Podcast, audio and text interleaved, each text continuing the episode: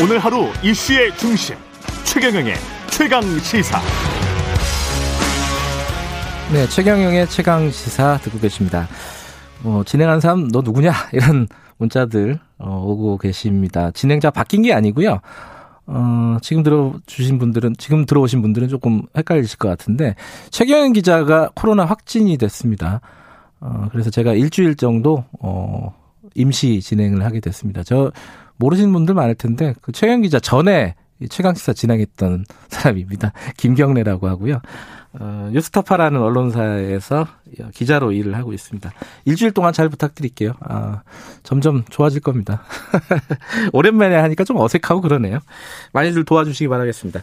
자, 2부에서는요, 어, 더불어민주당 박지원 공동 비대위원장 좀 만나보겠습니다. 지금 대선 패배 이후에 민주당 뒤숭숭하죠? 자, 쇄신 어떻게 되고 있는지, 그리고 어제 발표된 용산 지금 대통령 집무실 이전 이걸 어떻게 보고 있는지 여러 가지 좀 여쭤보도록 하겠습니다. 박지원 위원장 연결하겠습니다. 안녕하세요. 안녕하세요. 박지원입니다.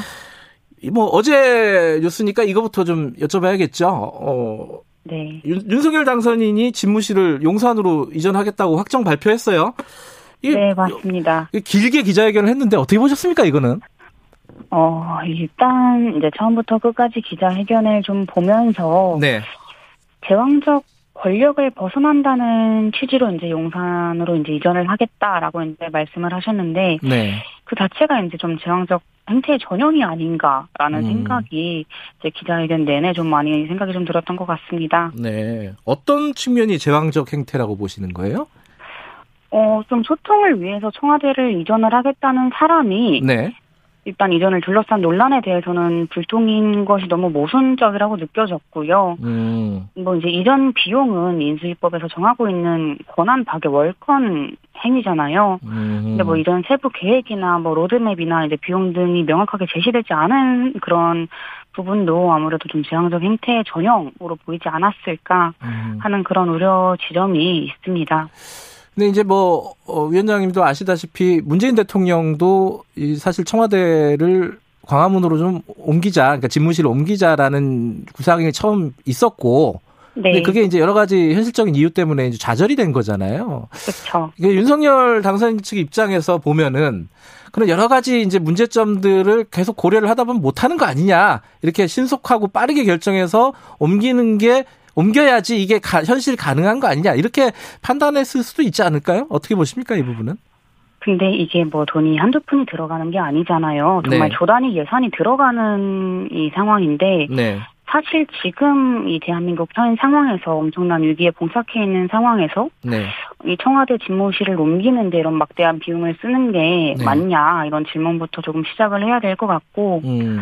어제 그 청와대 집무실을 옮기는 것보다 네. 이번 강원 경북 화재로 집을 잃으신 분들에게 집을 지어주는 게 옳은 게 아닌가 하는 이야기를 들었는데 음. 이 말씀에 되게 진심으로 공감을 했고 네. 정말 국민을 위해서 일해야 할 국정 책임자가 될 분이 최우선으로 고민을 해야 할 거는 내가 일할 공간, 내 집보다는 정말 음. 국민이 살 집, 국민의 살 그런 삶의 터전을 지키는 게 우선시 되어야 하는 부분이 아닌가 하는 아쉬움이 조금 많이 들었던 것 같습니다. 그러면요. 지금 민주당에서 어제 얘기 나오는 걸 보면은 이게 졸속 추진이다. 그래가지고 어, 반대 입장을 분명하게 했는데 그럼 국회에서도 협조 안 하겠다는 뜻인가요? 어떻게 봐야 됩니까? 민주당 입장은? 네, 물론 이제 그건 이제 국회에서 조금 더 논의를 해볼 문제겠지만 네. 지금 민주당에서는 이렇게 윤석열 당선인이 졸속으로 네. 처리하는 것에 대해서 분명히 문제 의식을 가지고 있는 그런 상황이라고 생각을 합니다. 청와대가 협조를 해야지 지금 현실 가능한 거잖아요. 아까 말씀하신 뭐 예산 그렇죠. 문제라든지 네. 이런 부분들. 네, 네. 어떻게 해야 된다고 보십니까? 뭐 이제 청와대와 이제 좀 논의를 해볼 문제겠지요. 근데 네. 이제 시작 전부터 이렇게 잡음이 생긴다는 것 자체가 안타까운 일이고, 네. 어 뭐 이전 역대 이제 합참의장을 지낸 11분의 예비역 고위 장성분들도 이제 국방부 청사로 청와대를 이전하지 말라는 입장문을 당선인 측에 전달했다고 알고 있습니다. 네.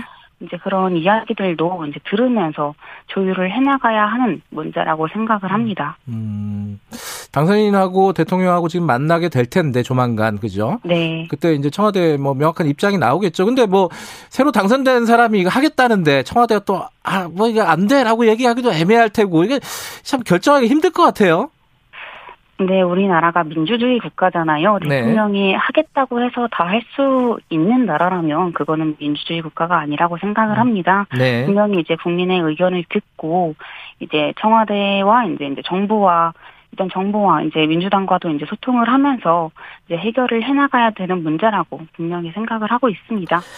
알겠습니다. 그, 어, 뭐, 집무실 이전하는 문제뿐만 아니라 지금 인수위가 지금, 지금 활동을 하고 있지 않습니까? 네. 어, 근데 인수위 인적 구성에 대해서 말들이 많아요. 어, 박지원 위원장께서도 한 말씀 하신 것 같은데 이게 이른바 서우남, 서울대, 50대, 남성 이게 너무 많은 거 아니냐? 여성 할당 뭐 이거 안 한다고도 이미 얘기를 했었고 이거 어떻게 보십니까 이 부분은?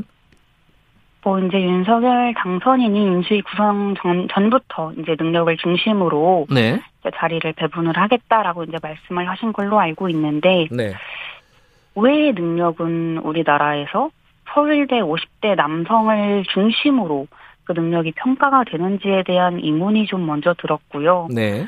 윤석열 후보가 분명히 이제 대통령이 되면 미래 세대인 청년과 함께 국정을 운영을 하겠다라고 이제 말한 바가 있는데 이번 인선에 고위급 인선에는 청년이 한 명도 들어가 있지 않잖아요. 음. 그런 지점들이 안타깝게 느껴졌고, 음, 슬림 인수위를 이제 하겠다. 하지만 과거와 이제 유사가 180명으로 이제 최종이 구성됐더라고요. 네. 과거 이제 유사, 과거 이제 규모와 유사한 지점도 이제 말만 이제 좀 슬림하지 않았나 음. 하는 생각이었습니다. 음. 지금 민주당 같은 경우는 비대위원 공동 비대위원장에 지금 박지원 위원장을 임명을 했잖아요. 네. 20대 시지고요. 그죠? 네, 맞습니다. 어, 뭐, 그, 이쪽 국민의힘과의 어떤 차별성 이런 것들을 보여주기 위한 거라고 보면 되나요? 어떻게 봐야 됩니까? 네, 국민의힘의 힘과의 이제 차별성도 있고 사실 이제 지난 그런 정치권 인사들이 대부분 이런 서울대 뭐 이제 이런 그런 대학의 이제 50대 남성들이 위주였잖아요. 네. 근데 이제 그렇지만 크게 성공하지 못한 모습을 보여드렸었고 네. 그렇기 때문에 이제 변화된 모습 좀 더 이제 다양한 모습들을 보여드리면서 이제 앞으로는 조금 더 잘해보겠다, 정말 개혁을 가정해보겠다라는 모습으로 이해를 해주시면 좋지 않을까 싶습니다. 근데 이제 방금 말씀하셨잖아요. 그 왜 그 능력대로 하면은 서울대 50대 남성이 그, 그, 그렇게 많이 뽑힐 이유가 있겠느냐. 이게. 근데 이제 또 한편으로 보면은 민주당에서 청년 대표들 이렇게 선임을 한 게, 어, 오히려 좀 들러리 세우는 거 아니냐. 이런 비판도 좀 있어요. 이 부분은 어떻게 말씀하시겠어요? 네, 뭐 분명히 이제 그런 비판이 있는 것은 이해를 하고 있습니다. 저도 네. 이제 그런 이야기를 많이 듣고 우려를 하시는 지점도 네. 네, 알고 있습니다.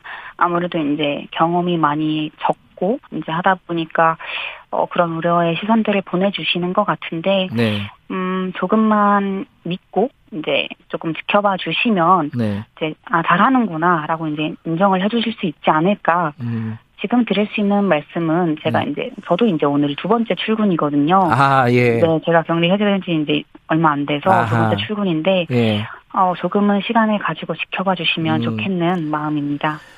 만나 뵈니까 만나 보니까 어떻습니까? 그 민주당 그 기존 의원들이라든가 이런 분들. 이 뭐, 네. 아저, 아저씨라고 표현하신 적도 있잖아요. 이게 어떻습니까? 실제로 보시니까. 네, 그때는 제가 이제 비대위원장 전이라 저에게는 사실 예. 뭐 아저씨 라고 이제 표현을 하는 것에 대해 네. 약간의 이제 문제 의식을 이제 표현을 해주시는 분들이 계신데 네. 어, 다 워낙 이제 많은 분들이 모여 계신 그런 음. 큰 거대 정당이다 보니까 다 다른 것 같아요. 근데 하지만 어, 정말 정치를 함에 있어서 음. 진심으로 음. 정말 조금 더 나은 방향으로 가기 위해서 많은 분들이 모여 계시는구나. 라는 생각을 요즘 많이 하고 있습니다. 음, 멱살 잡고 싶지는 않으세요? 아, 네, 이제 그 부분은 네. 이제 그것도 제가 이제 비대위원장이 되기 전에 네. 이제 조금 이제 했던 이야기이고, 네, 네 지금까지는 네 정말 많은 논의를 통해서 정말 민주주의적인 그런 절차로 음. 함께 이제 소통을 활발, 활발하게 이어가고 있습니다. 음. 알겠습니다. 그 저쪽 그 민, 뭐야 국민의힘 얘기 조금만 더 해볼게요. 여가부 폐지 이거 공약에도 있었고 당연히 하려고 할 거 아니겠습니까, 그죠? 국민의힘에서 예, 박지원 위원장께서 보니까 이름 바꾸는 것 정도는 뭐 인정할 수 있다 이렇게 얘기한 게 있을 것 같아요. 어, 어 입장이 어떻습니까?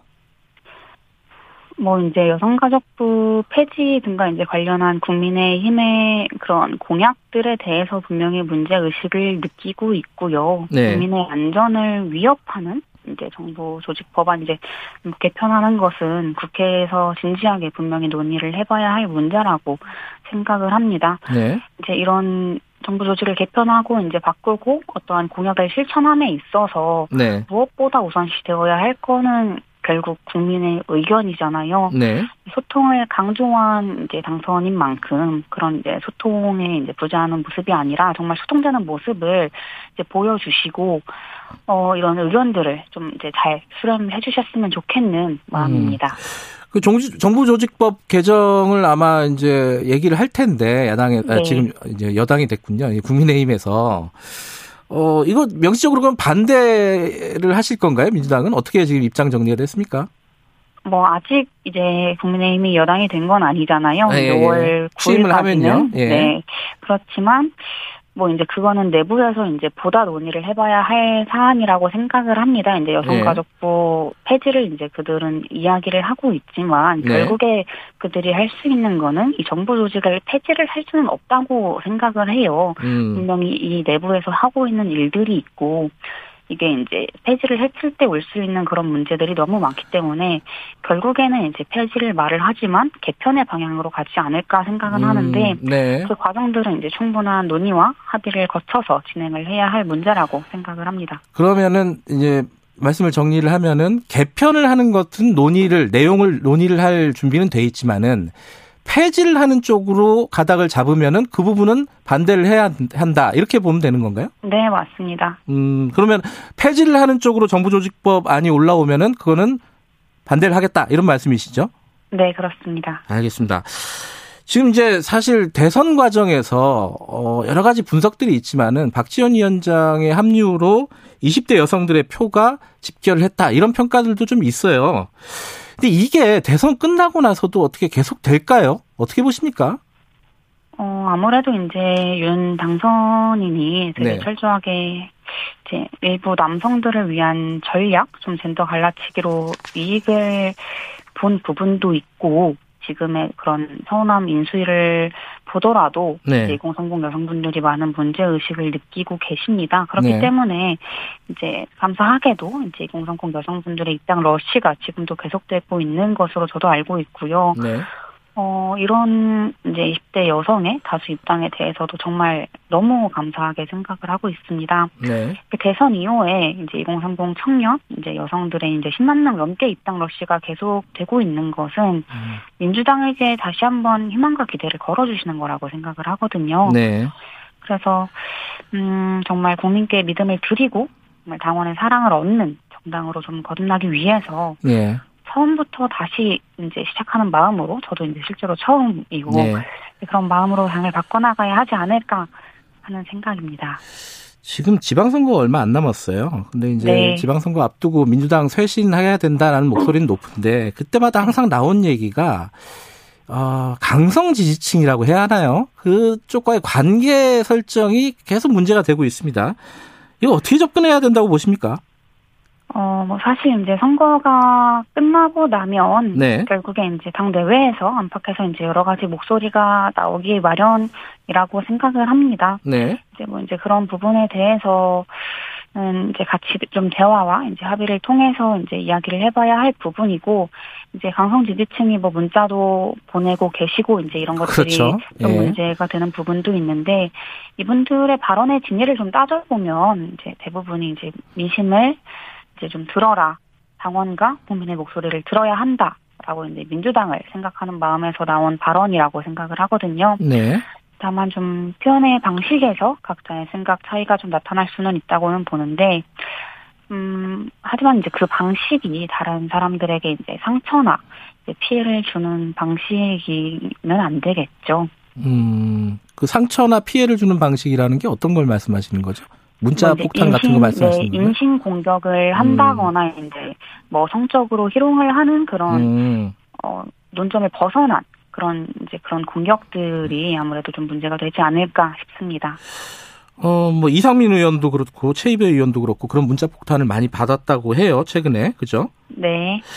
근데 이 문자 폭탄의 방향이 여러 가지 방향이 있는데 어뭐 친문 강성 친문이라고 표현되는 그쪽 계열도 있고 또 하나는 또 대선 이후에는 이재명을 지켜라 이재명 후보와 관련된 어떤 팬덤들 어, 그런 문자들도 꽤 많다고 해요. 이거 이게 당에서 좀 어떤 정리가 좀 필요한 거 아닐까요? 어 이제 각자가 이제 표현하시는 방식을 당에서 이제 뭐 강경하게 대처를 하거나 정리를 하는 거에 대해서는 이제 또 다른 문제가 발생을 할 수 있다고 생각을 하고요. 예. 이제 이재명 후보께서도 이제 이런 식의 문자 폭탄은 좀 자제해달라라고 말씀을 하신 걸로 알고 있습니다. 네. 그래서 이제 이런 이야기들을 조금 들어주시고 어, 조금 다른 방향으로 조금 모색을 해볼 수 있지 않을까 그런 다른 논의의 장을 민주당에서 뭐 만들거나 하는 방향으로 좀 나아가 볼 수 있지 않을까 음. 네, 이런 생각을 가지고 있고요. 이거는 당내에서 저도 조금 더 논의를 해보고 이제 당원 분들이 이제 좀 더 소통할 수 있는 그런 장을 만들도록 이제 목소리 내겠습니다. 알겠습니다. 어, 아, 짧게 그 이재명 전 지사 그 조기 등판론 얘기 나오는 부분에 대해서는 어떻게 생각하십니까? 뭐 이재명 전 지사의 이제 그런 역할은 본인이 판단하고 결정하실 문제라고 생각을 하고요. 네. 제가 이제 어떠한 입장을 가져야 할 사안은 아닌 것 같습니다. 뭐 물론 이제 뭐 나오시면 좋겠지만 네. 그거는 이재명 전 지사님의 결정에 전적으로 따르는 것이 맞다고 이제 판단하고 있습니다. 알겠습니다. 여기까지 듣죠. 고맙습니다. 네, 감사합니다. 박지연 더불어민주당 공동 비대위원장이었습니다.